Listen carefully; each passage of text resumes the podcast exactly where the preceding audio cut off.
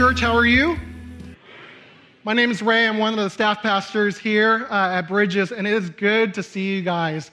Um, we got a lot to, to pack in in, in our, the remainder time of our worship. We, we have baptisms also. And so I'd love for you, if you can, uh, to turn with me to 1 Kings chapter 19. That's where we're going to be looking at today.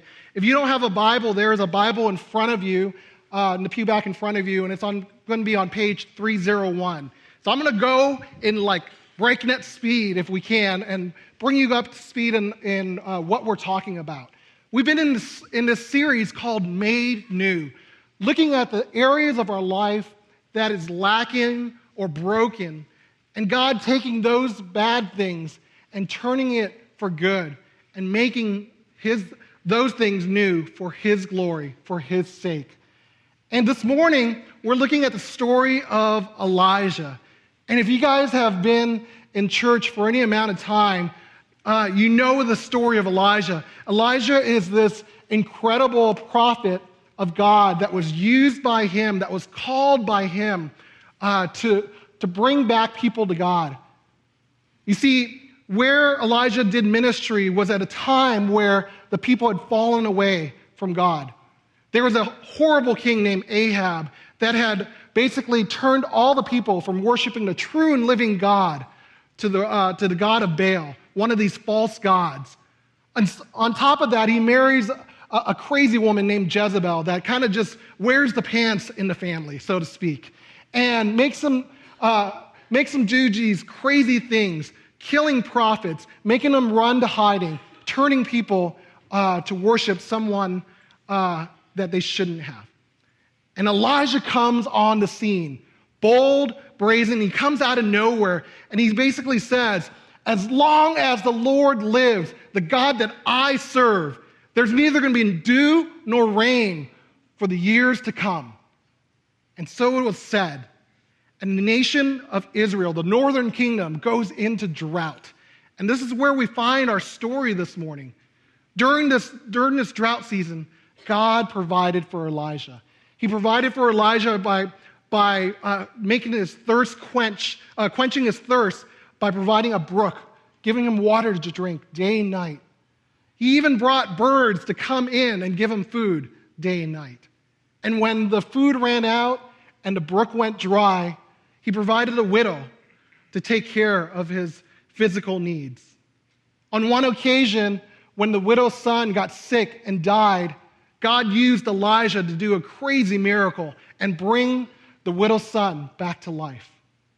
And after three long years, God calls Elijah. And he says, Come on out. I've been preparing you for this time, for such a time as this. And he, he basically has a God contest. He calls Ahab and they said, Get your guys, your 450 prophets of Baal your other 400 uh, prophets of Asherah, this other God, bring them up to Mount Carmel, and we're just going to basically have a God showdown. You're going to build your altar, and I'm going to build my altar. Whoever's God answers by fire, that's the God. You can imagine the scene that is going on here. This crazy and most powerful thing, seeing the power and greatness of God come down. So the prophets of Baal go first. Nothing happens. They're, they're crying out their God all day and all night to the point where they're cutting themselves with their swords according to their customs. Elijah just starts mocking them and saying, Hey, I don't think you're praying hard enough or loud enough. Why don't you pray a little harder? And nothing happens. And then he goes, Guys, step aside. And with faith and confidence, Elijah prays this prayer and says, If you are God, you're going to bring down fire and show that you are the true and living God. And fire rains down on Elijah's altar and burns it up. Basically, quenches the water that he had soaked in there four times over. And there's this crazy and awesome miracle that happened at Mount Carmel. So we have Elijah here, this awesome prophet that was uh, called by God. This is the same guy, too, that was taken up in a fiery chariot. He didn't even die. But on one occasion, we find Elijah full of despair, full of depression, full of fear and just worrying about what's going to come next. Because Ahab's wife, Jezebel, threatens him for his life. And we're going to find out what happens in 1 Kings 19. So, 1 Kings 19, we're going to read the first 18 verses, starting in verse 1, page 301. Now, Ahab told Jezebel all that Elijah had done and how he had killed the prophets with the sword. And then Jezebel sent a messenger to Elijah, saying, So may the gods do to me, and more also, if I do not make your life as the life of one of them by this time tomorrow. And then he was afraid, and he arose and he ran for his life and came to Beersheba, which belongs to Judah, and left a servant there. But he himself went a day's journey into the wilderness and came and sat down under a broom tree. And he asked that he might die, saying, It is enough now, O Lord. Take away my life, for I am no better than my father's. And he lay down and slept under a broom tree. And behold, an angel touched him and said to him, Arise and eat. And he looked, and behold, there was at his head a cake baked on hot stones and a jar of water. And he ate and he drank and he lay down again. And the angel of the Lord came down a second time and touched him and said, Arise and eat, for the journey is too great for you. And he arose and he ate and he drank. And he went in the strength of that food 40 days and 40 nights to Horeb, the Mount of God. Verse 9 continues There he came to a cave and lodged in it.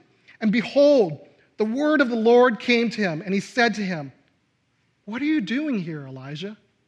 He said, I've been very jealous for the Lord, the God of hosts, for the people of Israel have forsaken your covenant, thrown down your altars, and killed your prophets with the sword.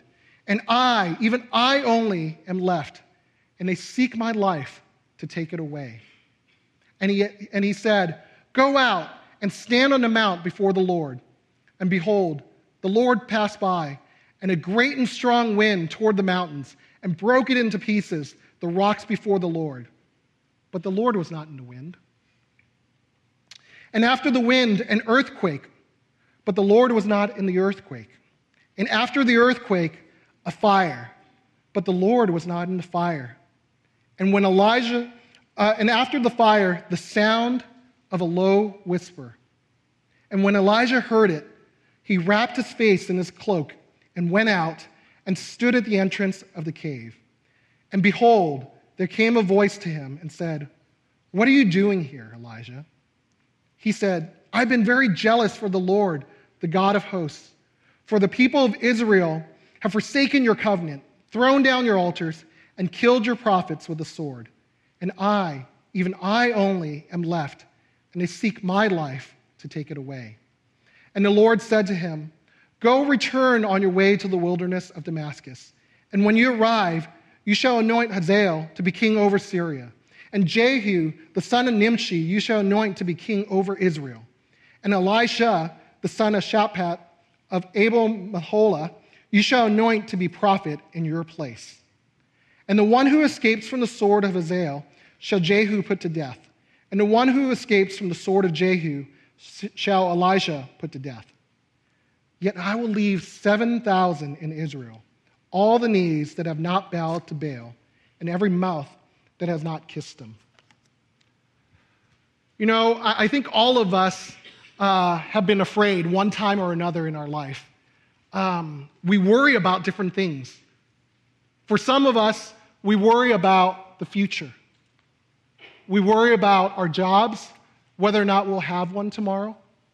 We worry about our school, whether or not we're going to get into the right school. I worry about my family. Um, I think when I was single, I, I, I, could care less. You know, I could sleep on a couch. Uh, but I worry about my wife. I worry about my daughter, how their health is, whether or not we're raising uh, her right, uh, whether my wife is, is happy. You see, when we worry, we have a lot of fear, and fear can paralyze us. That's what we learn from this story here in 1 Kings 19. Elijah was paralyzed with fear. Now, now fear whenever we are fearful, uh, it, it's like uh, there's only two things in uh, there's only two things in the picture.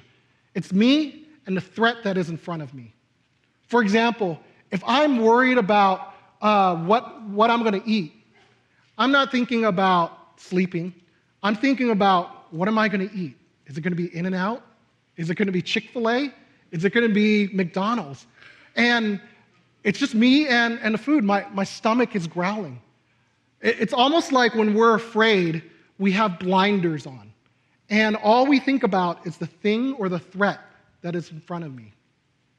Now, God is in the picture, but He's not. And that's one thing that is that we're learning, uh, going to learn this morning about Elijah's story. Fear can paralyze us. We, we see a couple things that are going on in verses 1 to 3. It says, Ahab told Jezebel all that he had done. Elijah, after this great mountain victory, he had ticked off a woman. I've learned you never want to tick off a woman. You tick off a woman, you know, you're sleeping on the couch, you're doing things that you're like, how do I do this? How do I apologize? And Elijah, what had happened, he had messed with a crazy woman, Jezebel. She was the one wearing the pants in this relationship with Ahab. And she basically makes a threat. Because what had happened was Elijah killed off her court. These prophets that were sitting around her court that were her uh, communication to the gods that they served. And when she found out that these prophets were killed, Elijah had killed over 450 of these prophets after the fire came down from God on Mount Carmel. Jezebel was ticked off, said, I'm going to do something about it. And, and she says, So may the gods do to me, and more also, if I don't make your life as the life of one of them by this time tomorrow. She sends a, a message through a messenger and says, I'm going to do the same thing, Elijah, to you, Elijah. You're going to die. And her, his reaction is sometimes our reaction whenever fear paralyzes us. He freaks out. He says he was afraid. He arose and he ran for his life. And he came to Beersheba, which belongs to his servant and he left his servant there. He was afraid. All of us get scared whenever we have something that we cannot control. It says that he arose and he ran for his life to Beersheba. Now, Beersheba isn't like from Fremont to Newark. It's not like you can just make your journey. Beersheba was 100 miles away from where he was at Carmel.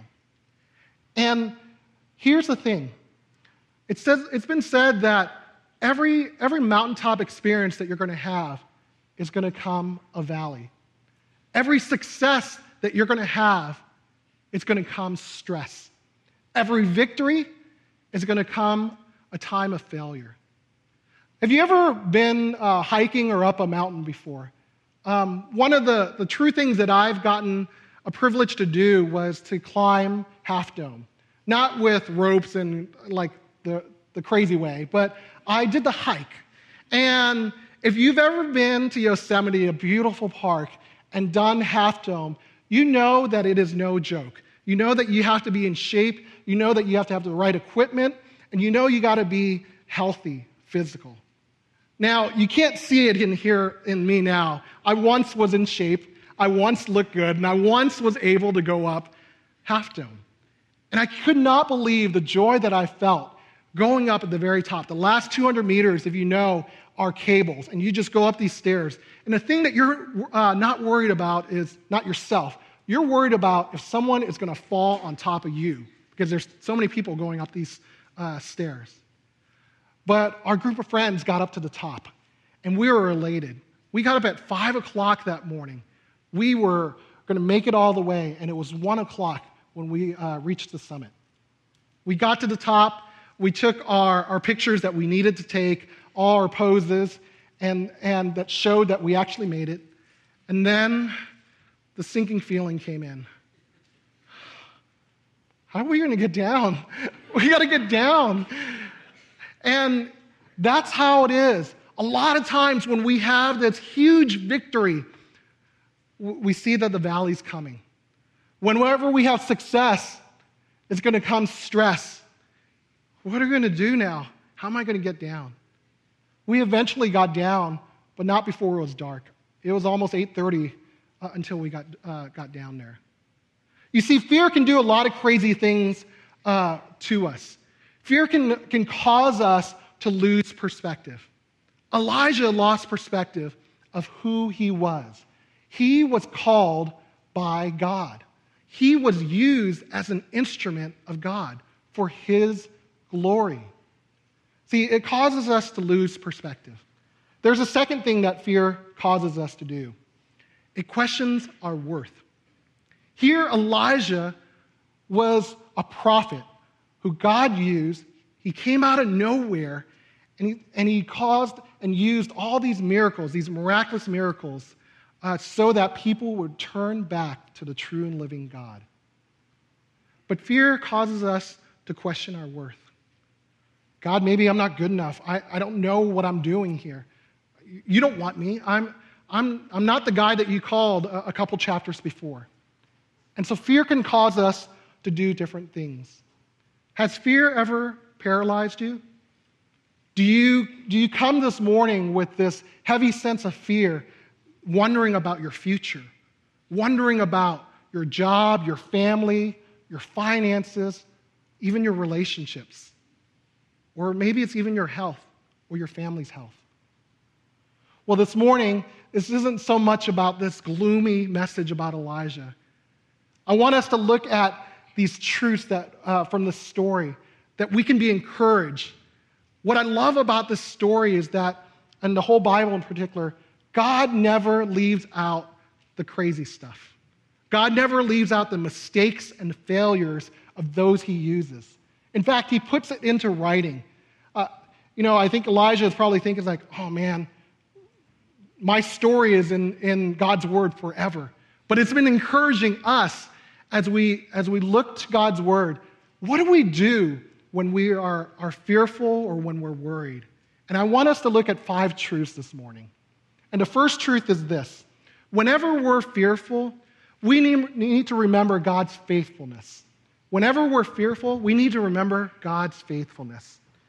In verse 4, we find out the reaction of Elijah. This was his reaction. Whenever we're, we're fearful, we're gripped with what's going on. We even forget the power and greatness of who God is. It says this Elijah asked that he might die. Elijah was so depressed to the point of wanting to die. Now, this may have been physical exhaustion, it may have been emotional exhaustion, but there's no doubt about it. Elijah was depressed. And in a room of this size, I know a lot of us are going through different trials and circumstances where it forces us sometimes to the point of depression. Depression is a very real thing. It's, it's not like I can give 10 million theological truths. Sometimes our, our, our minds are so blocked that we can't see what's in front of us. And that's when the body of Christ needs to come around and to say, we believe that God can heal depression. But at the same time, we also believe that the person who is struggling with mental illness needs to seek the right kind of treatment. And so we see here in the story, Elijah asked that he could just die. And he says a second thing it's enough. You know, serving God is a joyful thing. But have you ever felt serving in ministry, whatever ministry that you're called to, whether it's behind the cameras, up in the sound booth, ushering, working in children's or student ministries. Have you ever asked yourself or told yourself, it's enough? God, it's enough. I don't want to do this anymore. You see, many times our perspective in, in serving God is we want to see fruit.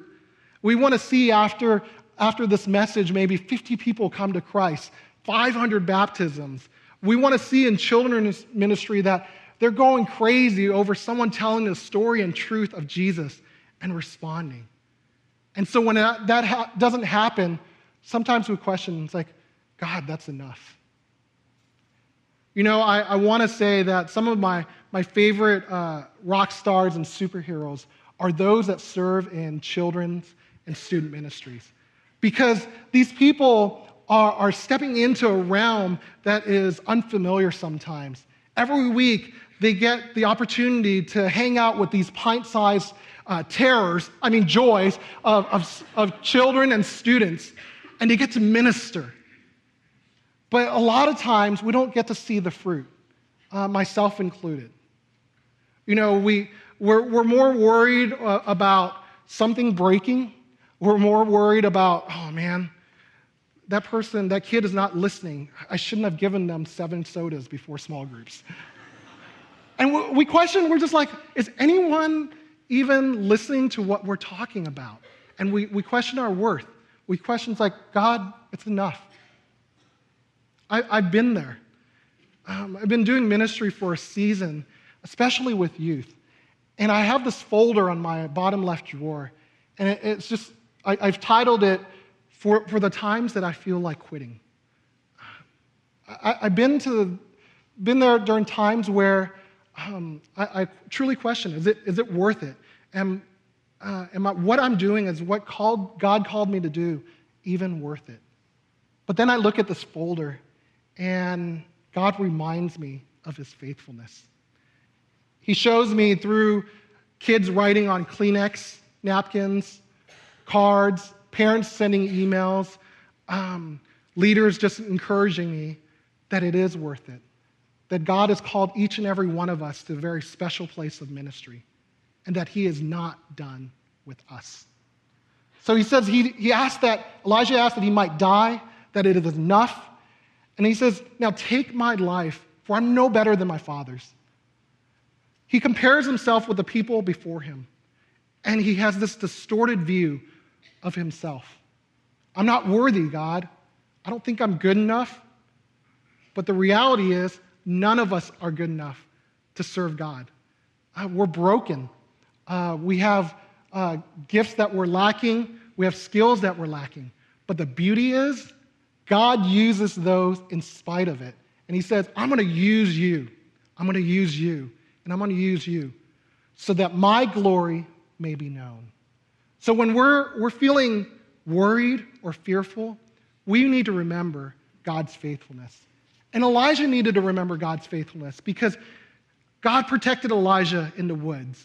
God protected him and gave him strength and food and water and the miracle on Mount Carmel. But Elijah just had forgotten. But there's a second thing. We need to, need to remember that God meets us where we are. In verses 5 and 8, we find Elijah had run away, and he's in the desert in the wilderness now. And he says he lays down under a broom tree. Uh, I picture this actual broom, but I, I think it's a juniper tree that he, he hides under. Have you, have you ever been there where God just meets you where you're at? He doesn't question you. He doesn't say, Ray, you've messed up. I'm keeping notes now. You did it again. God doesn't work like that. He meets us where we're at. And it's a beautiful picture of who He is that He works with grace, that He works with love, He works with patience. And God meets Elijah during this time. He gives him the rest that he needs, both physically and emotionally, and feeds him not once, but twice. God met me in a very difficult time in my life. Uh, a few years back, I was finishing up ministry in Texas, and it was a beautiful time in ministry. But I knew that God was calling me somewhere else. I, have no, I had no idea where. I thought maybe it was Mexico. And so I hopped on a plane to Mexico. And I remember meeting with different ministry partners, talking with them in broken Spanish and then more in English, is there a place for me here? But after coming back from Mexico, God didn't give me a sign. But then I, I, hopped on a plane and went to Ecuador. And I had no idea why, but I went to Ecuador and I had met some other friends and met some incredible people who were doing ministry in Ecuador. But I returned from Ecuador feeling lonely and discouraged, saying, I don't think this is for me. And then I hopped on a plane halfway around the world to a place that I, I barely could remember how to find on the map Uganda. And God met me where I was at. You see, He didn't keep track and say, Ray, you've messed up. You can't do ministry again. He was faithful, and He met me during my time of loneliness. He met me during my time of just questioning and whether or not I should serve Him again. Perhaps you're here this morning wondering the same thing. I'm tired, God. I don't know if I can serve you. But God reminds us through Elijah's story that not only that we should be uh, remember his faithfulness, that he meets us exactly where we're at. And as soon as Elijah was rested, God called Elijah over to Mount Horeb, Mount Sinai, which was a 40 day journey. Not only do we need to remember God's faithfulness, that he meets us where we're at, but the truth is, God is always pursuing us for his glory. In verses 9 to 14, God asked Elijah a very specific question What are you doing here? What are you doing here, Elijah? Why are you in a cave? Why are you hiding? And Elijah's response was a response that I sometimes do.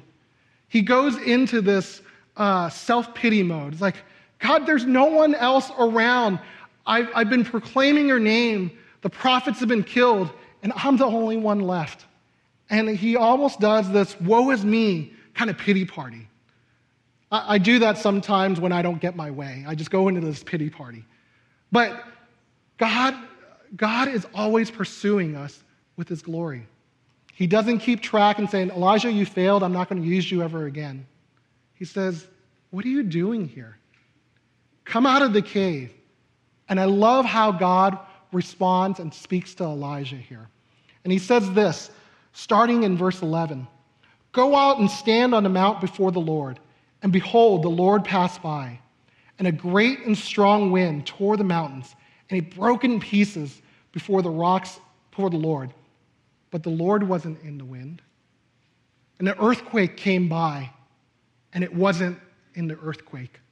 And this huge fire came down later on, but it wasn't in the fire. And suddenly, but Elijah just had to listen to it, God responds to him in a gentle whisper. You see, many times in our lives, we forget that God is always pursuing us for his glory. He says, I want you. I want you to do uh, my work and serve me. Not because I need you, because I want you to be part of God's greater plan, my greater plan. But sometimes we're looking for the great thing the fire coming down, the earthquake, the wind. But have we ever stopped and just listened to God? And maybe that's what God wanted to tell Elijah this, uh, in this time. Come out of the cave and just listen to me. I'm still pursuing you. But we, we wallow in our self pity and we wonder can God still use me? And I want to say this morning God still uses us. So not only is God pursuing us for his glory, God is always fulfilling his plan. In verses 15 to 17, we find that Elijah is not done. God was, was always going to use Elijah to finish his work, but it may not have been his greater plan. Elijah may not have been the one to see uh, Israel restored back to a nation or them worshiping the true God. But every single time that Elijah wallowed in self pity and said, I am alone, I am alone, God was working behind the scenes. And he said this He gave Elijah three things to do. He said, I want you to anoint Hazael to be king over Israel, uh, Syria. I want you to anoint Jehu to be king over Israel and replace Ahab. And I want you to anoint your successor, Elisha. Now, here's the great thing. Whenever we're fearful, whenever we think that we're not good enough, whenever we feel like we're all alone, we need to remember that God is always fulfilling his plan. He's always doing stuff behind the scenes that we may not know of because we have these blinders on sometimes. We're just thinking what's in front of us. But God is saying, take off your blinders, see the bigger picture of what I'm doing, and you still have a role to play.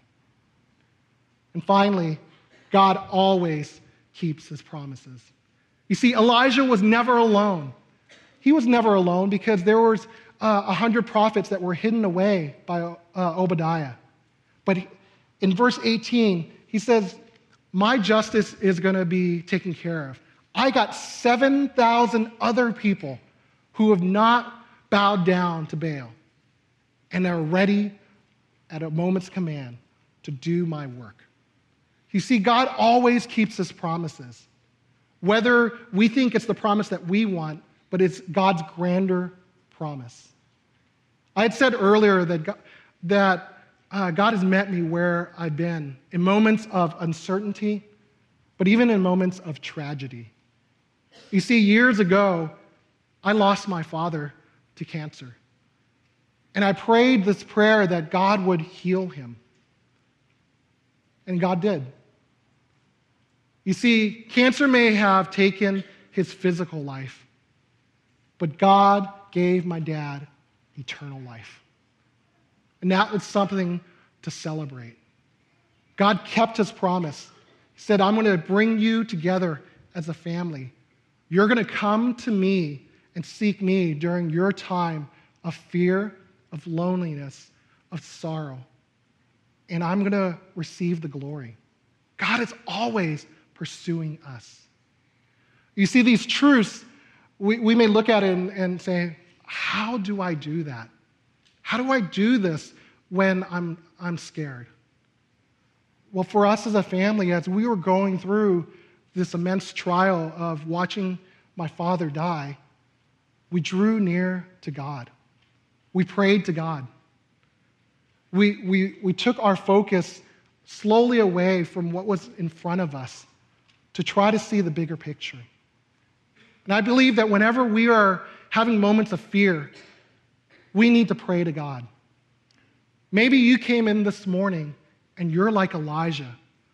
You're just, you're just tired. You're emotionally spent. And you're just wondering what's going to happen tomorrow. May I encourage you, would you pray to God?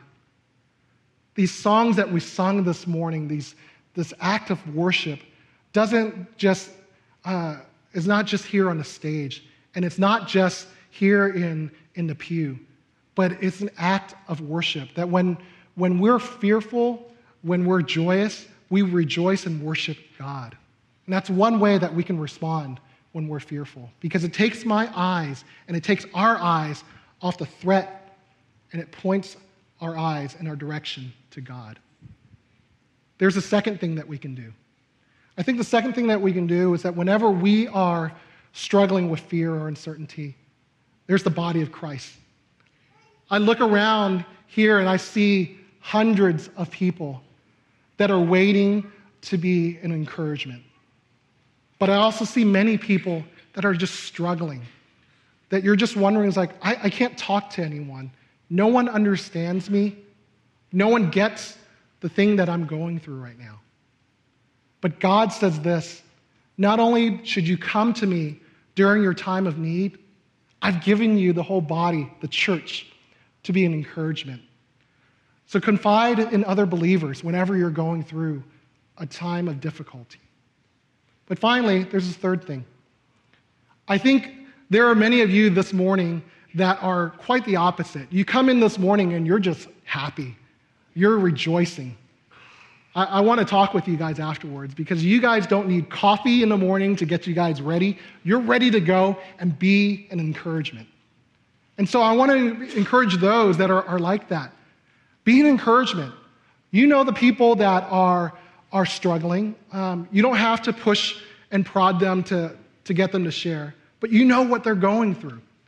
And you can be a source of encouragement, pointing them to God, pointing them and saying, hey, you're not seeing the bigger picture. Just like Elijah didn't see the bigger picture of what was going on, you can point them and say, God always keeps his promises, and God is always fulfilling his plan. Elijah's story of worry and fear is a lesson for us. Whenever we're going through a troubled time, we can point to God and we can worship Him. Would you bow down and, and worship and pray with me? Our Heavenly Father, we want to thank you so much for this morning. We look at the story of Elijah and we look at ourselves. We look at our, um, his, his past failures and mistakes, and we think that we're like that. We have this false sense of who we truly are. But God, I, I'm so thankful that you remind us that that's not who you are. That's not who we are. You created us in your image. You created us to be like your son Jesus. You created us to have value and worth, and you created us with significance. And so, Father, I, I pray that this morning that we can be reminded of these truths from Elijah, that we can be encouraged that even though we're going through this storm right now, you are in the midst of it. And you're, you're giving us that gentle whisper to listen. So, Father, we thank you for this time of worship. In Jesus' name,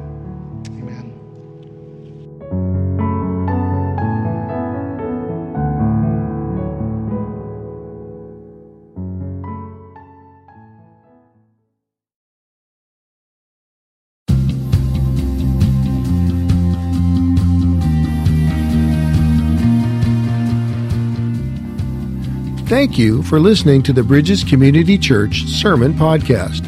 Bridges Community Church is located in the San Francisco Bay Area in Fremont, California. For more information on Bridges Community Church, please check out our website at www.bridgescc.org.